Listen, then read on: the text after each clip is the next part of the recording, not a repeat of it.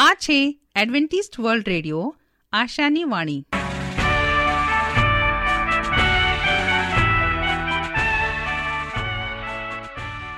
અમારા આજના પ્રસારણમાં તમારો હાર્દિક સ્વાગત છે. આજે તમારા માટે અમે ખૂબ સુંદર સ્વાસ્થિક અને આત્મિક વિચારો લાવે છીએ. પણ તે પહેલા સાંભળો, દેવની સ્તુતિમાં આ સુંદર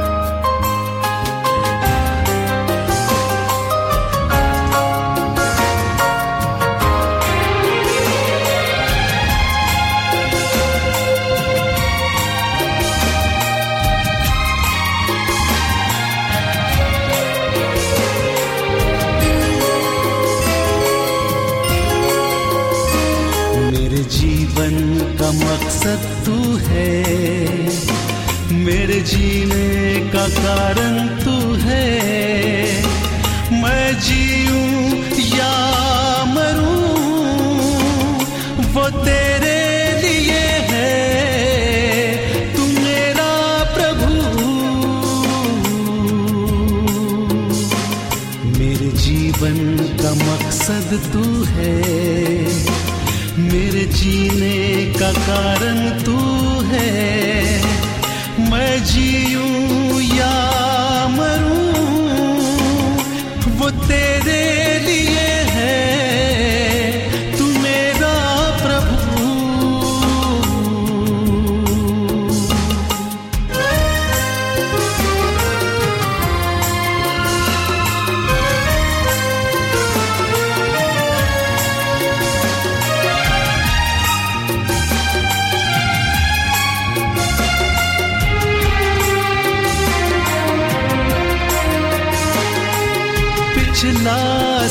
भूल कर मैं आगे दौड़ा चलूँ, जो मेरे लिए धन था, उसको मैं त्याग दूँ।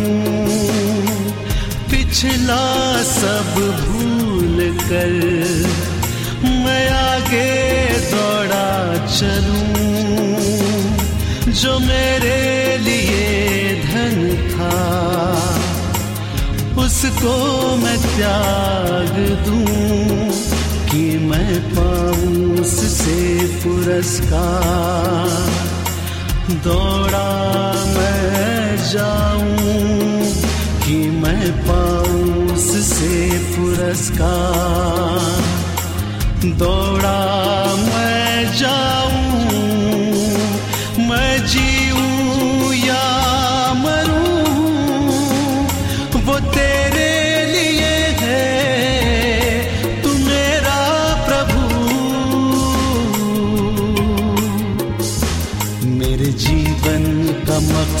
तू है।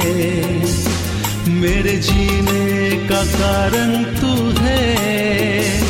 मैं जीऊं या मरूं, वो तेरे लिए है। तू मेरा प्रभु। मेरे जीवन का मकसद तू है। मेरे जीने का कारण तू है मैं जीऊं या मरूं वो तेरे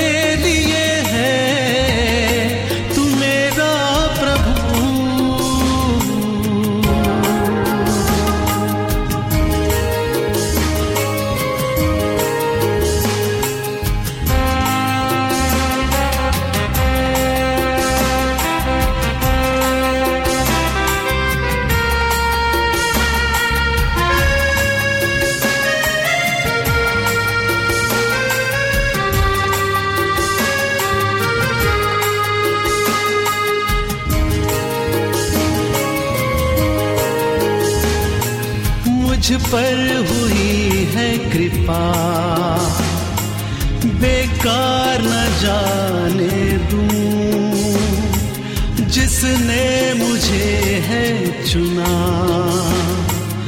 उसकी ओर मैं बढ़ूं, मुझ पर हुई है कृपा।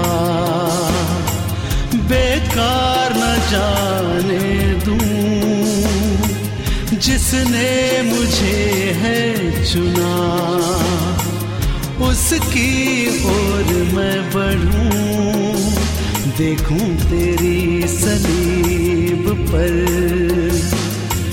खींचा मैं जाऊं देखूं तेरी सलीब पर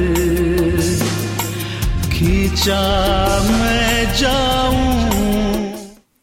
હૃદય રોગના હુમલામાં ત્રીસ મિનિટથી વધુ સમય સુધી છાતીમાં દુખાવો થાય છે, જે ડાબા હાથ ઉપરના ભાગ તરફ જાય છે, જે દર્દનાશક દવાઓ લેવા છતાં મટતો નથી કે દુખાવામાં રાહત થતી નથી અને ઉપકા ઉલટી તથા પરસેવો થાય છે.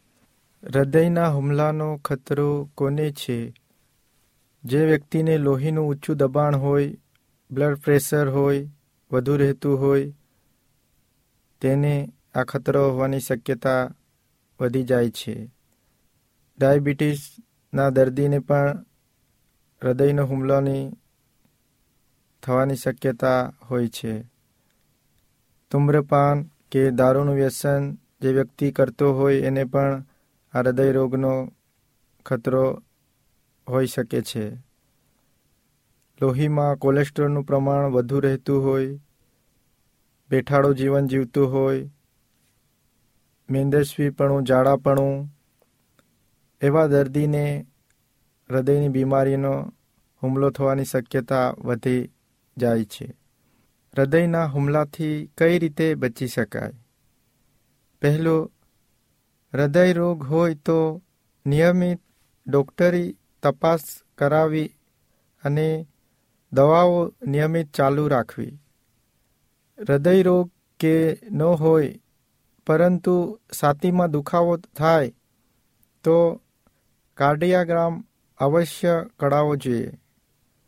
શરીર વધુ પડતું જાડું હોય, તો વજન ઘટાડવું. નિયમિત શારીરિક કસરતો કરવી. ચાલવું કે ધીમેથી દોડવું. પોષક આહાર લેવો. વ્યસનથી મુક્તિ મેળવવી. માનસિક તાણ કે ચિંતા હોય તો તરત જ દવા લેવી. બ્લડ પ્રેશર ઊંચું રહેતું હોય કે ડાયાબિટીસ હોય તો નિયમિત ડૉક્ટરી ચેકઅપ કરાવો અને નિયમિત દવાઓ લેવી. હૃદયરોગથી બચવાના ઘરેલું ઉપચારો. પહેલું છે, એક ચમચી ચટામાસીમાં મધ, સાકરનો ગોળ ભેળવીને તેનું સેવન કરવાથી બ્લડ પ્રેશરને બરાબર કરીને તેને સામાન્ય સ્તરે લાવી શકાય છે. બે, હૃદયની શિથિલતા. તીવ્ર ધબકારા, હૃદય વધવું સોજો આવવો વગેરે જેવા રોગોમાં અર્જુનનું સેવન ખૂબ જ ફાયદાકારક છે. ત્રણ, હાર્ટ એટેક આવ્યો હોય તો ચાલીસ મિલીલીટર અર્જુનનો કાઢો સવારે અને રાત્રે બંને વખત લો. ચાર, હૃદયની શિથિલતામાં હૃદયમાં દુખાવો અથવા ધુજારી અનુભવતી હોય, બેચેની અથવા વ્યાકુળતા હોય, નબળાઈ લાગતી હોય, તો હાથ પગ પર રાયના ચૂર્ણની માલિશ કરવી. પાંચ. વા અને હૃદય રોગની બીમારી હોય તો અશ્વગંધાનું બે ગ્રામ ચૂર્ણ ગરમ પાણી સાથે લેવું. છ. નાની ઇલાયચી અને પીપળા મૂળ સરખા પ્રમાણમાં લઈને એકદમ ઝીણું ચૂર્ણ બનાવીને ત્રણ ગ્રામ જેટલું ઘીની સાથે સવાર અને સાંજ બંને ટાઈમ લેવાથી કબજિયાત અને હૃદયરોગ ઝડપથી મટે છે. સાત. બે ચમચી ચાસણીમાં એક ચમચી લીંબુનો રસ મેળવી સવાર સાંજ પાણી પીવાથી બ્લડ પ્રેશર ઓછું થાય છે.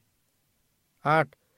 એલચીના દાણા અને પીપરી મૂળ સરખે ભાગે લઈ ઘી સાથે રોજ ખાવાથી હૃદયરોગ મટે છે. નવ. હૃદયનો દુખાવો ઉપડે ત્યારે તુલસીના આઠથી દસ પાના અને બે ત્રણ કાળા મરી ચાવી જવાથી જાદુઈ અસર થઈ દુખાવો મટી જાય છે. દસ. સાથી હૃદય કે પડખામાં દુખાવો થતો હોય તો દસથી વીસ ગ્રામ તુલસીનો રસ ગરમ કરીને પીવો. પાનને વાટી લેપ કરવાથી પણ દુખાવો મટે છે. હૃદયના હુમલાની સારવાર કઈ રીતે કરાવશો? હૃદયના હુમલાના ચિહ્નો કે લક્ષણો જેવા કે ત્રીસ મિનિટથી વધુ સમય સુધી છાતીમાં દુખાવો થાય, દુખાવો ડાબા હાથના ઉપરના ભાગે, જડબા, ગરદન કે પીઠ તરફ થાય, તો તાત્કાલિક દર્દનાશક દવાઓ આપો. છતાં રાહત ન મળે તો આવી પરિસ્થિતિમાં તાત્કાલિક એમ્બ્યુલન્સ દ્વારા કે એકસો આઠ દ્વારા હૃદયરોગના હુમલાની સારવાર કરવામાં આવતી હોય ત્યાં જેમ કે પ્રાઇવેટ હોસ્પિટલો કે મોટી સરકારી હોસ્પિટલોમાં તાત્કાલિક પહોંચી જવું. પ્રભુનું વચન તે સત્ય અને શાંતિનો માર્ગ છે. આવો હવે આપણે પ્રભુના વચન ઉપર મનન કરીએ. શાસ્ત્ર વચનની સ્પષ્ટ સમજણ હું રાજુ ગાવિત, આજનો ગુજરાતી ભાષામાં દેવનું પવિત્ર વચન તમારા સુધી પહોંચાડનાર અને આજનું વચન સાંભળનાર દરેક ભાઈ બહેનો નાના મોટા બાળકો, વડીલો, હું સર્વનો ઈસુ ખ્રિસ્તના નામમાં આવકાર કરું છું અને આજનું વચન આપણે શીખીએ કે તે વચન આપણા જીવનની અંદર ઉન્નતિરૂપ પ્રાપ્ત થાય અને આપણે દેવની શબ્દો તથા તેણે કહેલા રસ્તા પર આપણે ચાલી શકીએ એટલા માટે દેવના શાસ્ત્રોનો એક સ્પષ્ટ સમજણ એ આપણા માટે ઘણું જરૂરનો છે. હવે બાઇબલનો સૌથી મહત્વનો પ્રશ્ન, તારણનો પ્રશ્ન છે અને આપણે કેવી રીતે બચાવ પામ્યા છે અથવા તારણ કેવી રીતે આપણે મેળવી શકીએ છીએ, આ બધા ઉપરાંત લાંબા ગાળે બીજો શું ધ્યાન રાખવાનું હોય, તે કેટલું સારું છે, જેમ ઈસુએ જાતે કહ્યું હતું જો આપણે આજે આ જગતમાં જીવન જીવતા ઘણું કંઈ મેળવી લઈએ, પ્રાપ્ત કરી લઈએ, પણ આપણું જીવન નાશમાં જાય તો આપણે શું લાભ મેળવી શકીએ? માથી તેનો સોળમો અધ્યાય અને છવ્વીસમાં તે એ જ વચન વિશે બોલે છે કે ત્યાં કહે છે જો કોઈ માણસ આખું જગત મેળવે છે, પણ જો તેનું જીવન તે ગુમાવે, તો તે શા કામનું છે અથવા પોતાના જીવનનો બદલો શું તે આપી શકશે? ના આપી શકાય, કારણ કે આ પૃથ્વી પર દરેક મનુષ્ય માટે એક જ જન્મ છે અને એક જ જન્મમાં દેવનો સ્વીકાર કરતા દેવની સાથે ચાલતા મનુષ્યના જીવનમાં કોઈ જાતના ચડાવ ઉતાર આવે છે. અને તેના જીવનની અંદર ઘણી મુશ્કેલીઓ આવે છે. મનુષ્ય તરીકે આપણે આ પૃથ્વી પર અલ્પ આયુષ્ય અને સંકટથી ભરપૂર એવા જીવનની સાથે આપણે એક તારણ માટે લોડન આપી રહ્યા છે. અને જો આપણે બાઇબલનું ખોટી રીતે અર્થઘટન કરીએ તો આપણે ચોક્કસ ખોટા નિષ્કર પર આવી શકીએ છીએ. ફક્ત એકલા જ તારણની સમાજમાં નહીં, પણ બાઇબલ જે કંઈ શીખવે છે તે દરેક બાબતમાં ખોટા નિષ્કર્ષ પર આવી શકીએ છીએ. એટલા માટે હકીકતમાં આપણે પ્રેરિતોના જમાનામાં પણ મંડળીઓમાં ધર્મશાસ્ત્રની ભૂલો પહેલેથી જ ઘૂસી ગઈ હતી અને શાસ્ત્ર વચનના ખોટા અર્ધઘટન પર કઈ શંકા નહીં હતી. હવે આજે આ સમયે આપણે દરેક વ્યક્તિને તારણની આવશ્યકતા છે. શાસ્ત્ર વાચનનું સાચું વચન કેટલું મહત્વનું છે તે વિશે આપણે આજે શીખનાર છે. તારણ માટે આપણને આ પૃથ્વી પર દરેકને આપણા જીવનની અંદર જે પણ નકારાત્મક બાબતો છે.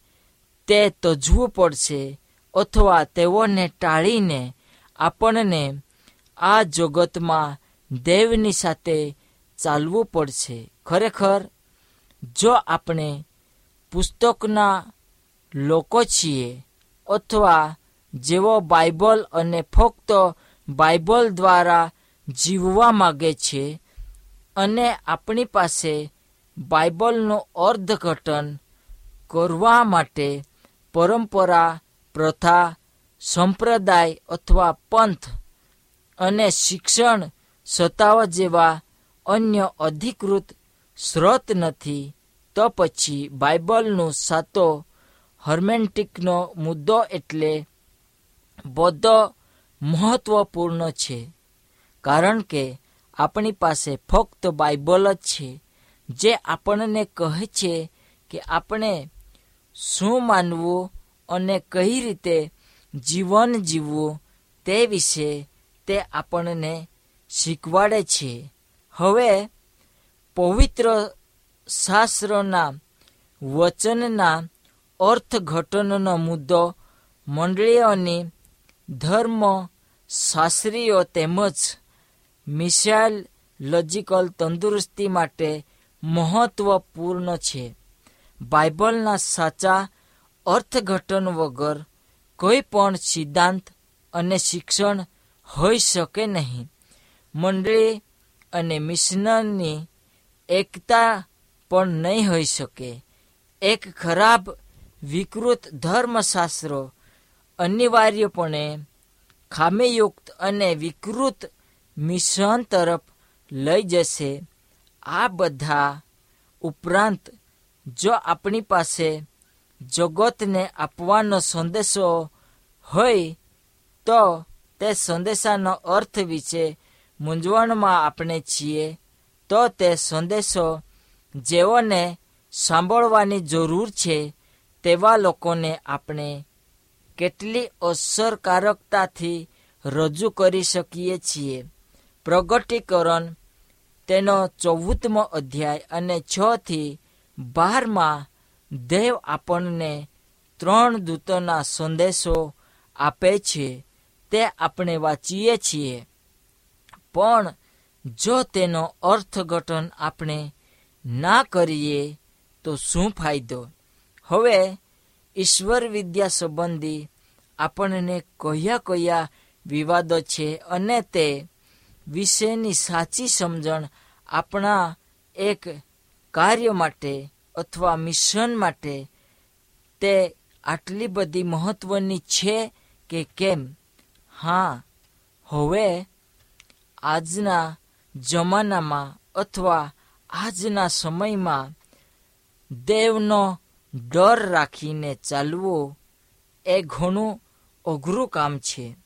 હવે જે કોઈ વ્યક્તિ પોતાનું કામ કરવા માટે એક બીજા એરિયામાં જાય અને ત્યાં તે અધિકારીની સૌથી વધારે ડર રાખે છે અને તે તેની નીચે કામ કરે છે અને તે એટલા માટે કે કદાચ મારો અધિકારી મારો ભૂલો કાઢીને મને કામ પરથી હટાવી શકે છે અને કામ પરથી હટાવ્યા પછી માજી દુર્દશા ઘણી ખરાબ થઈ શકે છે અને જે દુર્દશા ખરાબ થાય એટલે સીધા મારા પરિવાર પર એનો અસરો થશે અને હું ગુજરાન ચલાવવા માટે મુશ્કેલમાં પડી શકું છું.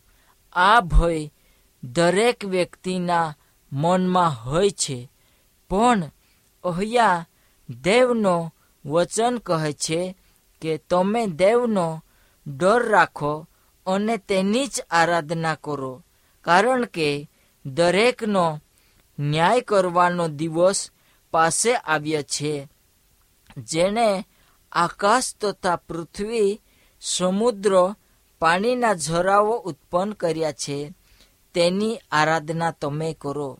હવે અહીંયા જેમ કોઈ મનુષ્ય અધિકારીની અને અધિકારીના સન્માન પ્રમાણે ચાલવા માટે પ્રયત્ન કરે છે, તેમનો શબ્દનો તે પાલન કરે છે, અહીંયા પણ દેવનું વચન એ જ કહે છે કે દેવનો તમે ડર રાખો.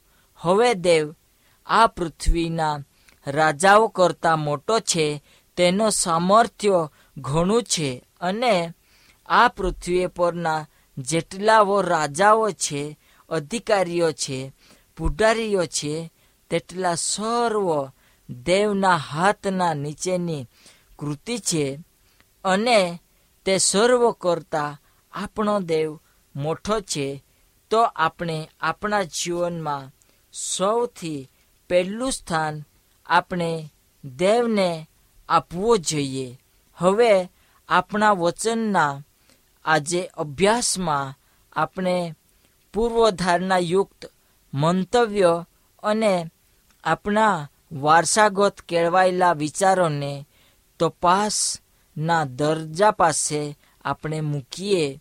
જો આપણે આપણા વિચારોને ન્યાયી ઠરાવવા માટે શાસ્ત્ર વચનનો અભ્યાસ આપણે કરીએ છીએ, તો અહીંયા દેવનું વચન આપણને શું કહે છે અને દેવ આપણને શું કહે છે તે સાંભળવા માટે આપણું હૃદય આપણે ખલીએ અને જે નમ્ર સત્યનો સદક અને ખ્રિસ્તના ચરણોમાં બેચે છે અને તેમના વિશે જે શીખે છે, તો શાસ્ત્ર વચન આપને સમજ પૂરી પાડે છે અને જે લોકો બાઇબલનો અભ્યાસ નિકટતાથી કરવા માગે છે, તેઓને ખ્રિસ્ત કહે છે કે જો તમે તારણ પ્રત્યે હોશિયાર બનાવવાની ઈચ્છા રાખો છો, તો તમારે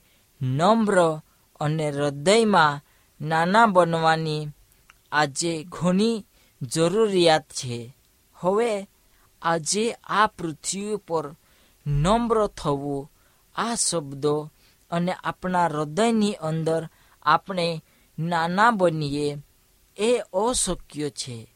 પરંતુ જે લોકો પ્રાર્થનામય અને પૂર્વગ્રહયુક્ત અભિપ્રાયના પ્રકાશમાં શાંત્ર વાચન કરે છે તે લોકો માટે અઘરું નથી, પરંતુ પૂર્વગ્રહથી મુક્ત થઈને કાળજીપૂર્વક તથા પ્રાર્થનાપૂર્વક આપણે શોધ કરીએ તો આપણે જે વાંચીએ અને જે એક પ્રતીત કરવામાં આવીએ છે તેને આપણે જઈએ તો આપણા એક વણાયેલા અભિપ્રાય શાસ્ત્ર વચન સાંગતે સુસંગત થશે નહીં અને પવિત્ર વચનને આપણા અભિપ્રાય સાથે બંધ બેસતો કરવા માટેનો આપણે પ્રયત્નો કરીશું નહીં, તો આપણા મંતવ્યો ઈશ્વરના વચન સાથે બંધ બેસતા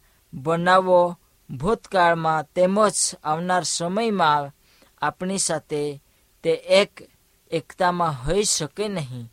એટલા માટે આજે જ આપણે સમજ અને નિયંત્રણમાં આપણે પોતાને રાખીએ અને જે ખોટું કાર્ય થાય છે, એને આપણે અટકાવીએ આપણા જીવનમાં, હૃદયમાં, દૃષ્ટિમાં જે પાપ યોગ્ય જીવન જીવે છે, એવા લોકોને દેવનો સાચો પ્રકાશ આપણે બતાવીએ તો એક દિવસ આપણને ખરેખર બાઇબલના શાસ્ત્રો, વચનની જે સ્પષ્ટતા છે અને તે સમજવા માટે દેવ ઘણો મહત્વનો એક વ્યક્તિ તરીકે આપણને ઊભો કરશે. કારણ કે બાઇબલનો સૌથી મહત્વનો પ્રશ્ન તારણનો છે.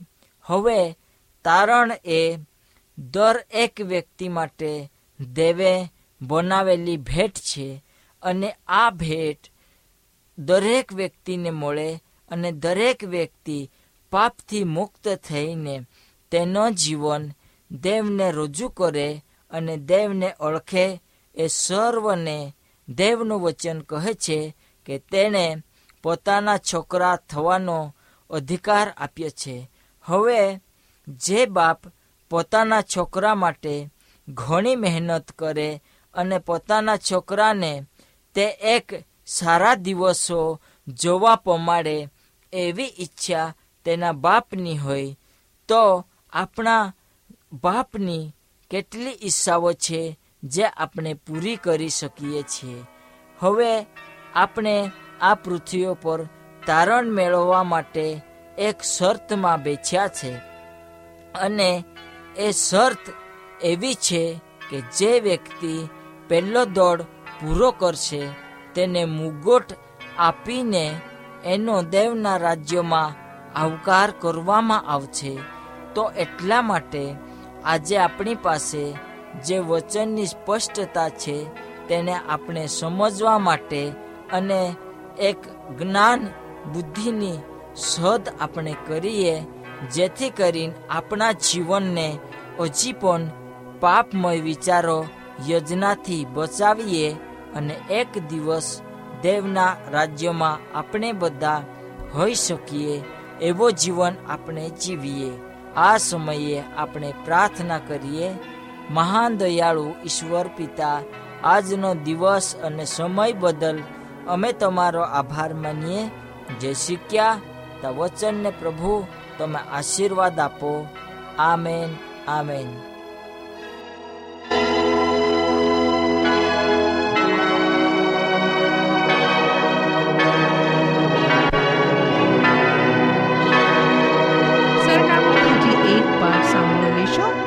Adventist World Radio post box number એક ચાર ચાર છે સેલેસબરી પાર્ક પુણે ચાર એક એક શૂન્ય ત્રણ સાત આ સાથે અમારો આજનો કાર્યક્રમ અહીં જ સમાપ્ત થાય છે.